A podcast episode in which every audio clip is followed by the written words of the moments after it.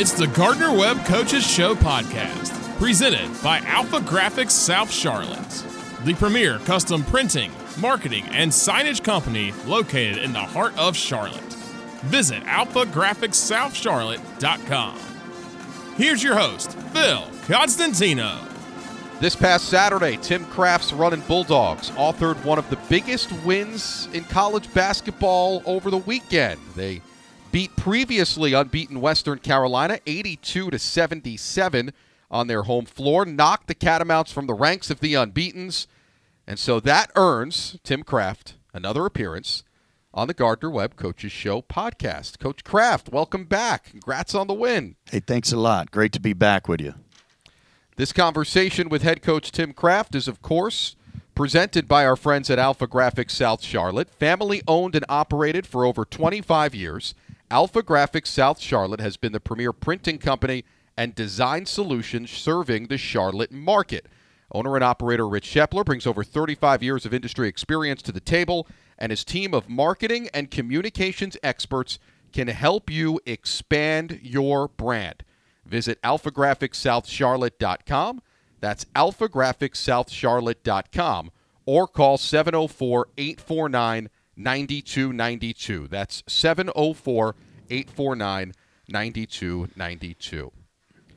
As the head basketball coach, a prominent figure, not just in the Department of Athletics, but on this entire campus, do you have a feel for big moments, big accomplishments, big victories, and what maybe they can do for the overall psyche of a school?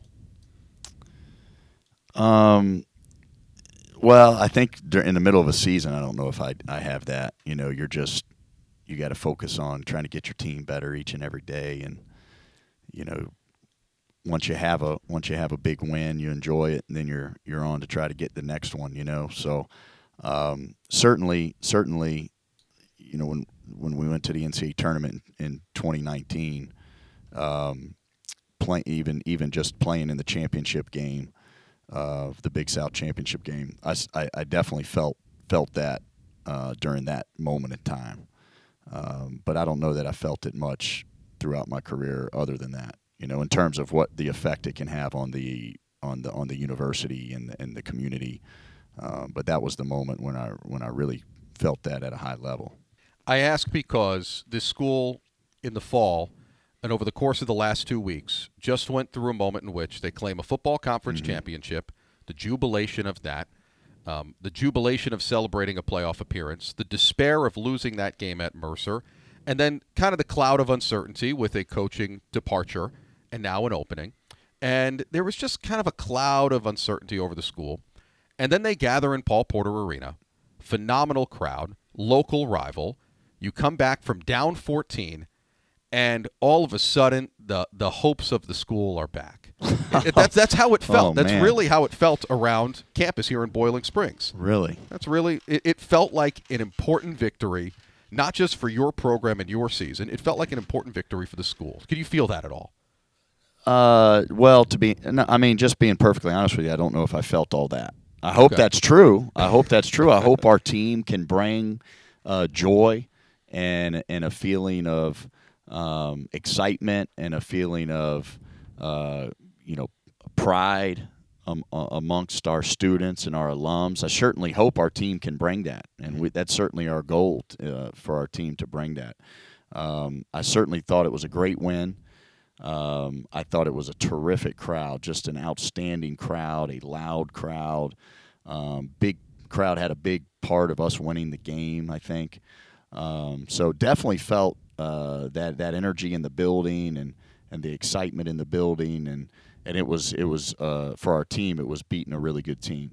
Um, so you know that more than anything, those are things that, that I took away from it. Mm-hmm. I hope that those other things, I hope we're we're we're certainly uh, able to help all, all those other areas too. I mean that's that's uh, we, we you know we want to we want to be able to impact our our campus mm-hmm. in a positive way and and that's really important. It's important that we do that in a lot of different ways. You know we want to bring value to the campus value to the alumni yeah. value to the community.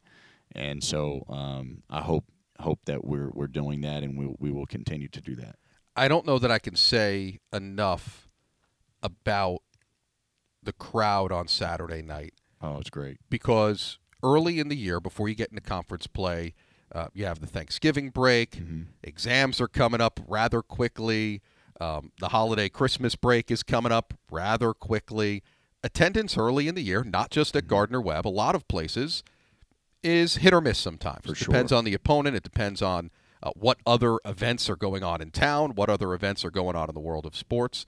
You just said the crowd helped you win the game. In what ways does a crowd and a crowd like Saturday night against Western Carolina actually tangibly help you win the game on the floor? Well, I, I just think that they're able to create extra momentum uh, on your side when you start to have things, you know, going right, and you start to put together a couple stops and a couple baskets, and we needed to do that. Uh, you know, we are down 14 at one point. Um, that they can just really uh, help create even a little more momentum. It, it's not tangible. It's not something you can measure. Uh, but I think anybody in athletics would, would tell you that that the crowd can can impact a game, and you know that can be the opposing team um, getting more frustrating, frustrated.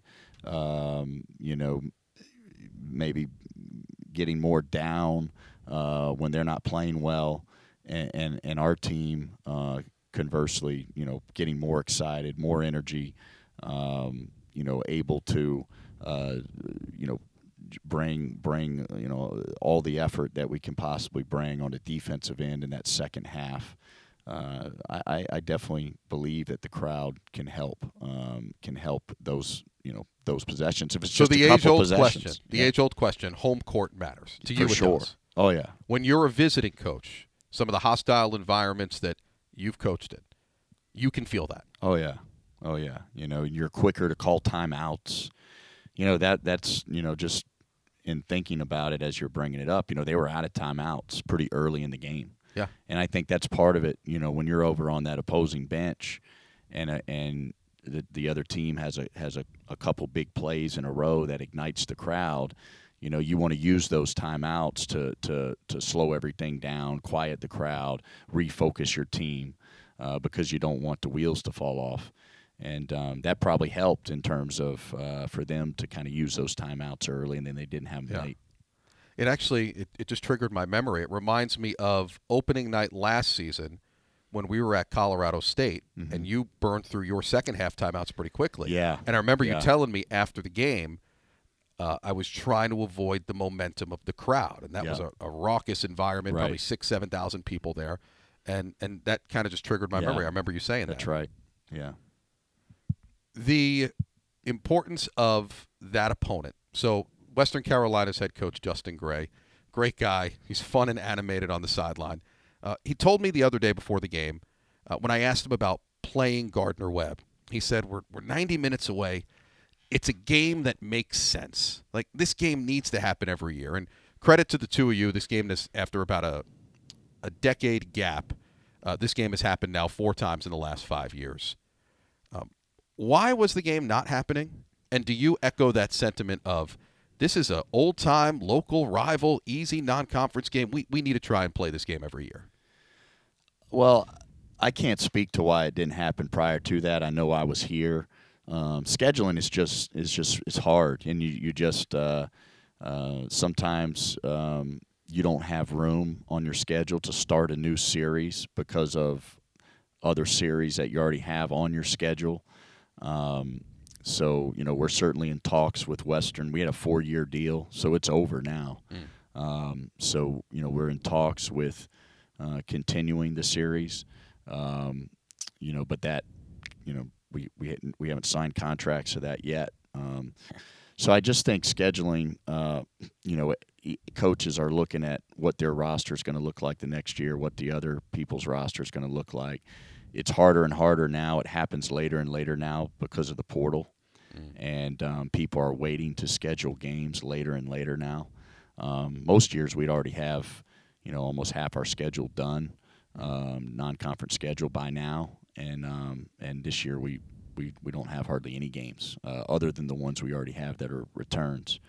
Um, so people are just waiting later and later to schedule. But um, yeah, so so I can't speak exactly. Um, I know we had talked to, to Western Carolina um, a lot of years, and for whatever reason, it didn't work out. Prior to that, uh, uh, Mark Prosser was there. Well, he was the one that his staff signed a, the four-year contract. Um, so um, it's a great game to play. I think this one. I think the one at Queens. Uh, those are those are good regional rivalries to develop, and and you know, it's like you know when we had Western here, there's a lot of Western fans in the stands, Yeah. right? And so I think that's I think that's good. You know, that's Kinda good. adds to it. It adds to every. It sure it surely does. It sure and it, it adds to the feel of the game and the rivalry of the game and the local um, pride that people have in both schools. I said this on the TV broadcast the other day, and I mean this.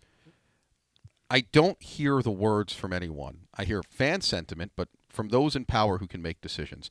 You almost never hear the words, this game makes sense, let's play it.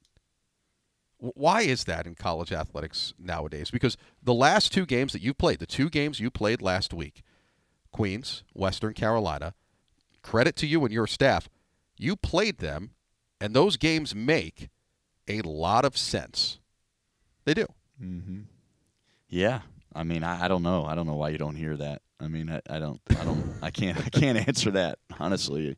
I guess You know, what what do, it's what just do you- fear then? Well, the, well, well, you know, I, I think a lot of people, a lot of times when people talk about scheduling, people recommend names of schools to me all the time Uh-huh. that we should play, and the the the problem is they have to agree to play you. Yeah. So you know, it's a it's not one school can't just call up the other and say, "Hey, let's play the game." Like you know, it has to be agreed on by both parties, and and everybody's are, always got you know different things that they're working through. Sometimes you know dates don't work out. Sometimes there's facility issues. You know, like we're playing App State in Greensboro um, on the 16th of December, and that was going to be a neutral site game in Greenville, and it ended up being in Greensboro. Um, but it was agreed on to be a neutral site game. Well, um, you know, it was it was brought to me. Well, why didn't you just play it in Boone? Well, the the the facility's not available that day in Boone. Like they have graduation, so they can't. They're trying to play a road a game away from home. You know, we we talked about playing it here. Um, that that that ended, didn't end up happening, but um, you know, both parties got to Yeah, agree. it- no, it runs a lot deeper. yeah, there's a lot more. It feels like coaches, honestly, it feels like coaches take flack for scheduling sometimes, Right. and it runs a lot deeper than that. It's Yeah, there's not a as lot of simple as the game makes sense. That's right. That's right. There's a lot of there's a lot of things to work through. You know, dates, facilities. Um, you know, uh, we uh, schools got to play a certain amount of games, maybe that are guarantee games. You know, so a certain amount of our games we go on the road that are guarantee games. Uh, then a certain amount are going to be these home and home series like we have with with Western and Queens and and Wofford coming in next week. Um, so uh, there's there's a lot of factors there, um, and, and everybody's working through their factors and, and trying to you, you know trying to get on the same page with another school, and not just one other school, but the other 15, you know, or the other 14. Like we have you know 15 non-conference games, so it's it's working all of that together. Um, it's it's more complicated than than what people think. About your team, Caleb Robinson the other night, 29 points, 22 of them in the second half, 13 rebounds. The 29 was a new Gardner Webb career high for him in his two seasons here in Boiling Springs. Uh, what's Caleb's ceiling? Well, Caleb had a really good game. He, he, he had a great game. He, he was really um, focused on getting the ball to the paint and playing on balance and playing on two feet. And um, when he does that, he's he's uh, creates opportunities to score at the rim. He creates a lot of opportunities on the foul line. He went to the foul line 12 times. Um, so so you know he, it was it was his night. Um, the way that we were being played, um, he was able to get right to the paint, and he did a great job of doing that. And our players did a good, our uh, you know his teammates did a good job of continuing to find him there, and and so great. I mean, a great game for him. I loved the way he rebounded the ball. Um, so you know, I think that um, I think with our team, um, you know, it was Caleb's, I guess, quote unquote night, so to speak, in terms of being our leading scorer that night. But I, I think for us, I mean, it's going to be a different guy um, every night. You know, it's just it could be. Um, you know, Julien Soumaoro on Wednesday. Uh, it could be DQ Nicholas. It could be Lucas Stieber. It could be a guy off the bench. Um, our bench is, is really important to our team. Um, so, uh, you know, uh, I think with our team, it's it's going to be balanced, and um, it could be anybody's night on any any given any given game. And, and Caleb took full advantage of his opportunities uh, on Saturday. I'm going to pose to you the burning question that I think I've received more than any question in my now four seasons with you at Gardner Webb. I always get asked, who's his guy? Who's the guy down the stretch that when there is a, a shot that's needed on a final possession, who, who's the go to player that Tim's going to give the ball to? And it seems to me like every single year that you kind of, one of the attributes of your team, the positive uh, nature of your team, is that many times you don't have one guy. It's kind of more of a collective, yeah. you know, what fits in a lot of folks on the outside would look at that as a detriment. I think you look at that as an attribute of your team. Uh, how do you weigh those two aspects of looking at having a, a singular, he's our go to best player, we're going to hand him the ball at the end of the game, or um, we're going to go with whoever the hot hand is and whatever fits this game? How do you weigh Yeah. those two? Well, I just think it, de- it depends on the makeup of your roster. You know, if you're a team that has a a a guy that's averaging 20 points a game, um, he's probably going to get the ball at the end. We don't have that. We've n- we've never had a guy that that. But is that had- by design, or is that just the way it uh, works out? some- I, I think I think in some ways um, it's it's it's in recruiting um, in terms of you know you're a try, you're trying to recruit uh, the best players that you can find to to fit um, certain areas in your roster. And and um, for us we've usually have you know have had good balance. And um, you know the way that we uh, typically play is the ball everybody touches the ball. Uh, the ball moves from side to side. Um, it's not going to be dominated by one player. Um, you know uh, your locker room can be difficult if it's dominated by one or two players. Um, so and, you know you, you you for us you know we just that's how we like to play. Our style of play is going to be um, everybody's going to be involved. Um, and uh, certainly we want guys to play to their strengths. That doesn't mean that everybody has the green light to do everything. You know people have to understand their strengths and weaknesses and play to those strengths and stay away from those weaknesses. And um, they have to have an understanding of that and they have to make good decisions when they're out there. But um, you know i think that's part of the reason why we've had good defensive teams um, because everybody um, is bought into um, you know the team game. And um, that's not easy to do. That's probably the hardest thing to do in sports um, particularly in basketball is to get everybody bought in into executing their role. And uh, for us um, you know we haven't had many teams where we've kind of had one player that's been the dominant player. Um, there, there's been um, there's been some teams that we've had that Jerome Hill comes to mind. When I first got here that was a guy that averaged 19 points a game and he was a guy down the stretch that was going to going to touch the ball. Um, you know for for for it's this is still early in the season.